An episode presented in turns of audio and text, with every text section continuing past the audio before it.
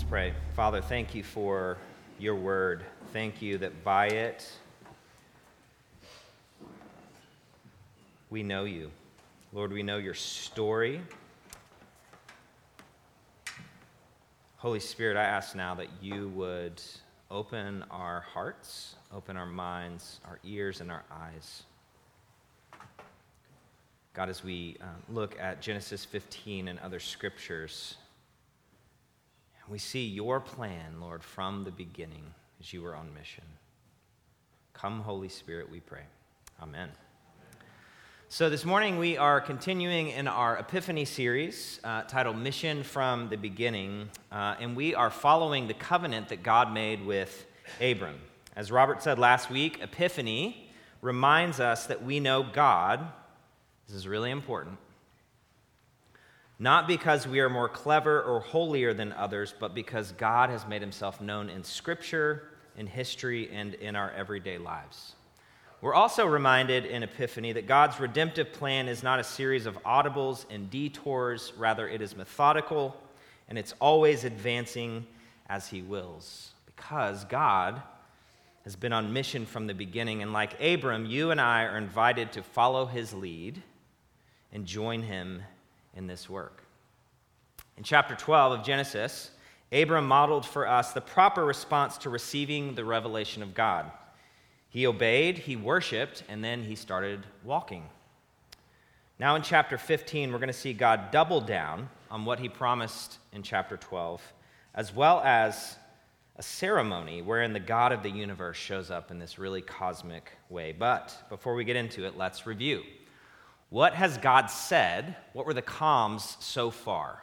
What had he revealed to Abram? 12, 1 through 3.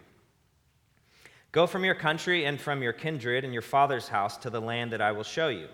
And I will make of you a great nation, and I will bless you and make your name great so that you will be a blessing. I will bless those who bless you, and him who dishonors you I will curse, and in you all the families of the earth shall be blessed. Then, verse 7 of 12 To your offspring I will give this land. Then, chapter 13, verses 14 through 17 Lift up your eyes and look from the place where you are, northward and southward and eastward and westward. For all the land that you see, I will give to you and to your offspring forever. I will make your offspring as the dust of the earth, so that if one can count the dust of the earth, your offspring also can be counted. Arise. Walk through the length and the breadth of the land, for I will give it to you. So we see these five key promises. God's going to make Abe into a great nation, He's going to make his name great. There's going to be this blessing portal, which is very different from the NCAA college football portal. Uh, then there's going to be offspring, and then there will be land. Now, in chapter 15, we're going to see this series of God's proclamations to Abram and then his response to said proclamations from Yahweh, then Yahweh's response to Abe's response. And we're going to see this happen in two stages. Here's proclamation number one, verse 15, or chapter 15, verse 1. And after these things, the word of the Lord came to Abram in a vision Fear not, Abram, I am your shield, your reward shall be very great. It's a really interesting piece of communication from the God who made the universe. Because the last comms that Abram received was in 1317, as we just read Arise and walk through the length and the breadth of the land, for I will give it to you. So he keeps talking about this land that's going to be given. Remember the promises of God from earlier great name, great nation, blessing, offspring, and land. So, why would Abram be fearful after hearing all of those great promises? He's heard some pretty amazing things from Yahweh, right? I think it's an issue of time. Because God had promised these humongous blessings to a couple with no land and no children, no offspring. We don't know exactly uh, how many months or years had passed between chapter 12 when Abram received the promise, uh, when God said, Don't be afraid, in 15. So, in, in between that time. Uh, but it was long enough for he and Sarah to have gone to Egypt for a while. It was long enough for them to have then departed Egypt. It was long enough for Abe to become a successful rancher, and long enough for him to have raised up a small army to rescue Lot. My estimation is somewhere between seven and 10 years from that first promise because we know that he received the first promise when he was 75 years old, and we know that Abraham is 86 when Ishmael is born. So it's somewhere in between seven to 10 years. Years and years have gone by since God showed up, since God has communicated to him. So the reason why God says in 51, don't be afraid, is because Abram was afraid. It's the thing about God, he knows everything. This is why he said it. Don't be afraid, Abram. I know that you're afraid. And why was he afraid? Because so much time had passed. He thought that God wasn't going to come through on the promise. Have you ever been there with God? Have you ever been there with another person that's significant to you? Silence is deafening. Inactivity erodes trust.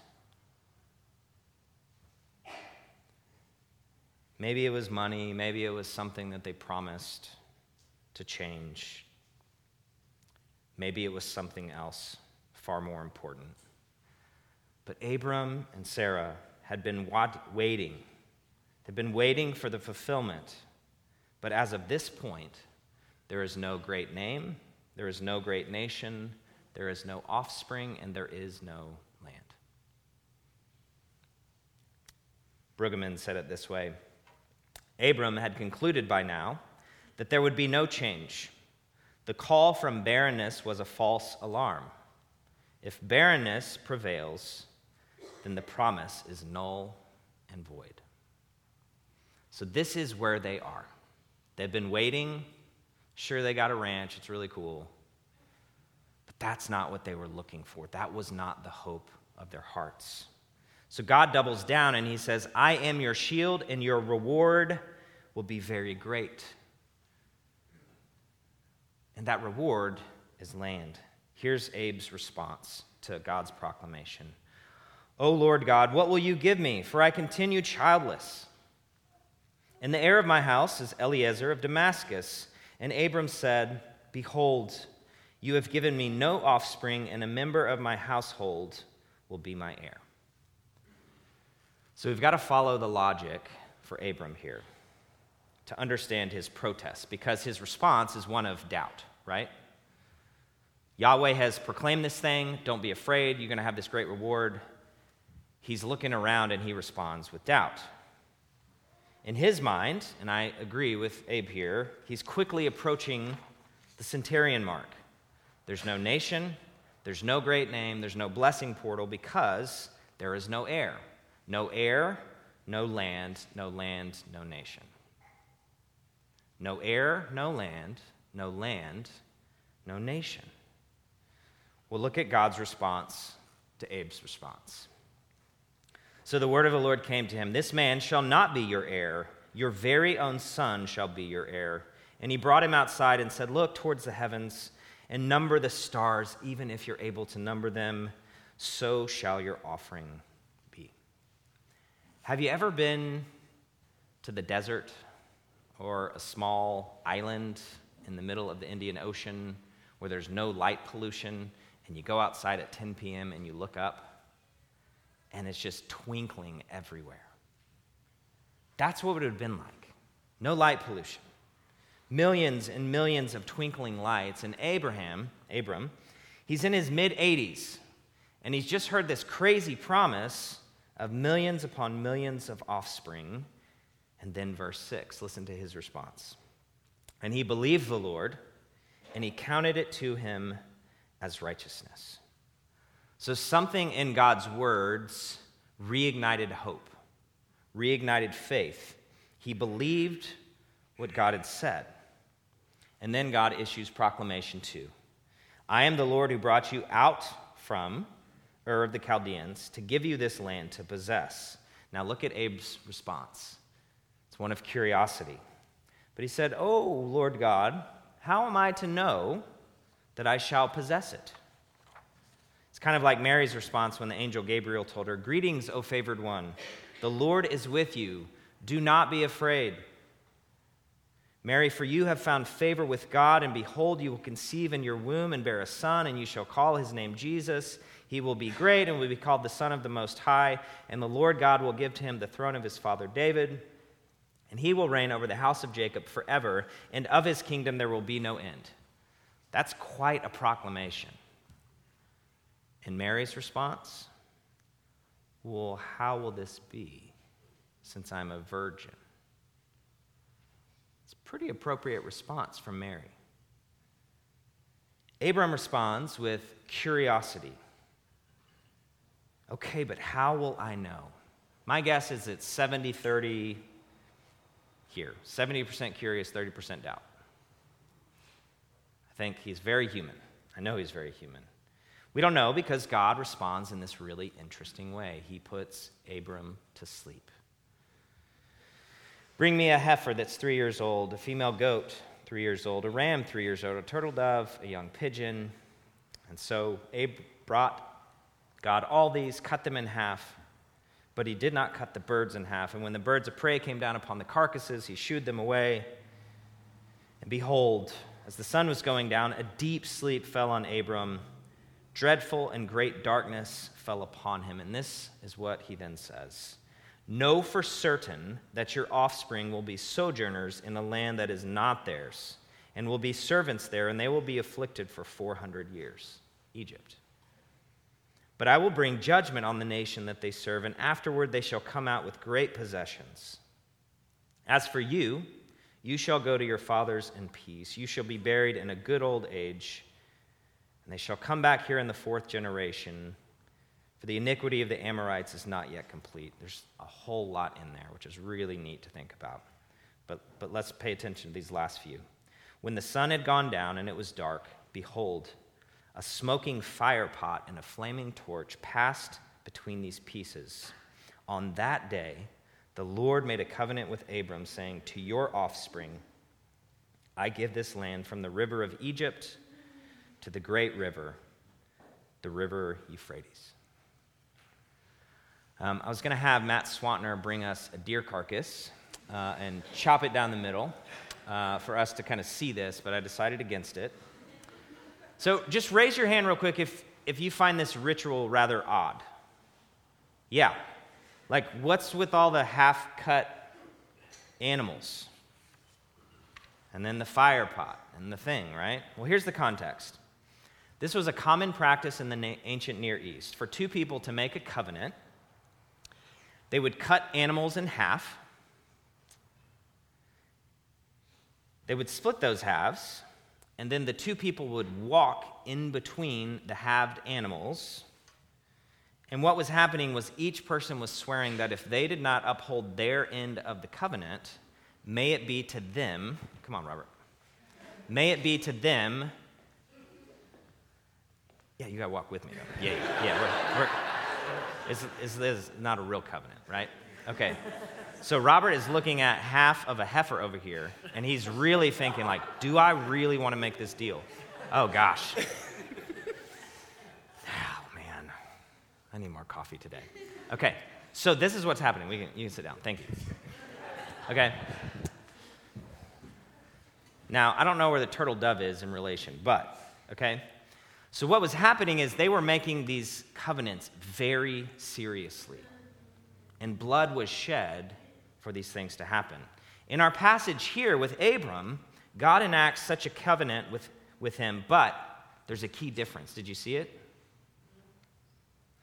In this covenant, only one party walked through the pieces God Himself. And He did it in the form of a smoking onion, oven and flaming torch Abraham did not walk through, only God did. So, what does this mean? Because it's really, really significant. It means that God alone took responsibility for fulfilling the terms of the covenant. That's amazing. Later, we're going to see, in just a, a chapter or two, we're going to see that God utilizes another common practice of the time called a suzerain vassal treaty, wherein the suzerain, the greater, the more important, the more powerful leader, entered into a treaty with a lesser ruler. Now, in those treaties, the suzerain, or the superior ruler, promised blessings for loyalty and obedience and curses for rebellion. Um, some scholars see this covenant being cut in Genesis 15 as one of those, others do not. I happen to agree with the latter. Because Abram does not walk through, it's only God. There's only one party that's cutting the covenant. He cut the animals, but he did not walk through them. Only God did. And so essentially, what God was doing is he made a contract in which he promised blessing to Abram land, descendants, without any stipulations to be upheld by Abram. In other words, God made an unconditional covenant with himself, with his great name, his great title as the guarantee, as the bond for this thing to go through. Hebrews 6:13 for when God made a promise to Abram, since he had no one greater by whom to swear, he swore by himself. In our gospel reading this morning, we heard many of the promises from Genesis 15 fulfilled. Listen again to Matthew 2. Now, after Jesus was born in Bethlehem of Judea, in the days of Herod the king, behold, wise men from the east came to Jerusalem, saying, Where is this one who has been born? King of the Jews. For we saw his star when it rose and have come to worship him. So we hear land, we hear nation, we hear blessing, right? Further on in chapter 2 of Matthew, it says, And then Joseph went and lived in a city called Nazareth, so that what was spoken by the prophets, the prophets of what nation? Israel might be fulfilled that he would be called a Nazarene. So, the promise of God to Abram by the cutting of a blood covenant in Genesis 15, this is a foreshadowing of the new covenant that was cut by God alone, listen up, in Christ alone.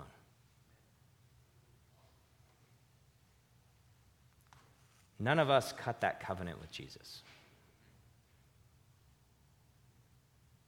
He alone endured the humiliation and the suffering and the weight of sin on that. Further in Hebrews chapter 9. But when Christ appeared as a high priest of the good things that have come, then through the greater and more perfect tent, not made with hands, that is, not of this creation, he entered once for all into the holy places, not by means of the blood of goats and calves but by means of his own blood, thus securing eternal salvation. The next chapter. Therefore, brothers, sisters, since we have confidence to enter the holy places by the blood of Jesus, by the new and living way that he opened for us through the curtain, that is, through his flesh. And since we have a great priest over the house of God, let us draw near with a true heart and full assurance of faith with our hearts sprinkled clean from an evil conscience and our bodies washed with pure water, let us hold fast the confession of our hope without wavering. For he who promised is faithful. Amen. He who promised is faithful.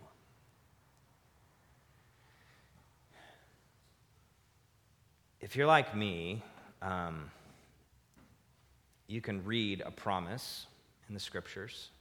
You might hear something specific by way of the Spirit. And uh, by the time like eight or nine months goes by with inactivity, seeming inactivity, faith and hope wane. Sometimes it's eight or nine minutes. I'm like, God, when, when are we going to do this? Right? What we see in Abram and Sarah is they had to wait a long, long time. But when we see the arc of this whole thing, we see that God indeed was faithful. He continues to be faithful and will always be faithful to what he's spoken. Um, Bishop Barron, who uh, edited the Word on Fire series, he wrote this about our gospel passage this morning. The Old Testament reveals how God chose Israel to be especially his own, a priestly people, a holy nation.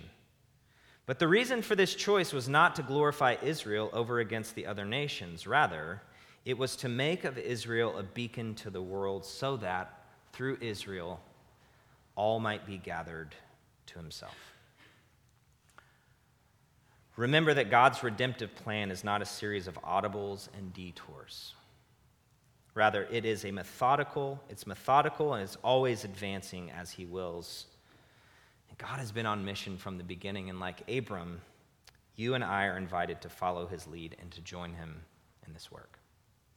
Um, one of the things that we are doing in the season of Epiphany is we have a prayer for mission after the sermon each week. Um, last week, we prayed for grace for our community, uh, that we would be a people on mission. And this week, we're going to pray for other churches in our city as they seek to live on mission. And what's great is all the churches that we'll pray for this morning, morning are churches that we know the leadership of or that I got to visit uh, this summer on my sabbatical. Um, and so, would you join me in praying for these folks? Oh, Jesus, light of the world, come into the dark places of this earth. You bring a light from God that only you can shed. Light eternal, your light shines in the darkness, and the darkness does not overcome it. O Jesus, light of the world, be a morning star above for us, a radiance within the shining all around that lets us live in love. Only then shall we be reflectors of your brightness and give glory to God in heaven. Jesus, light of the world, we now pray for Christ Episcopal Church in their search for their new rector after Father Patrick's retirement. Jesus, light of the world, we now pray for St. Andrews, for Reverend Crocker and all the exciting things going on just across the park from us. Jesus, light of the world, we now pray for First Pres, for Reverend Mitchell Moore and all the outreach ministries in the heart of downtown that they do so faithfully. Jesus, light of the world, we now pray for the garden, for Pastor Caleb in their first year as a church plant near the Med Center, that God would draw more and more to himself through that church, and for the Jarzombaks as they help the garden get set up for foster adopt ministry. Jesus, light of the world, we now pray for New Creation Christian Fellowship, for Reverend Jessica Bass and her pastoral work and mental health. Jesus, light of the world, we now pray for St. Paul's Lutheran, for Father Dave Murillo and their really important gospel work on the south side.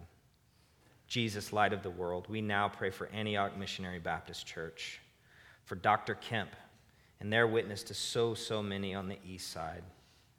Lord, continue to bless his preaching ministry. Jesus, we ask you to shine through these churches to the glory of your name and the betterment of our great city. Amen.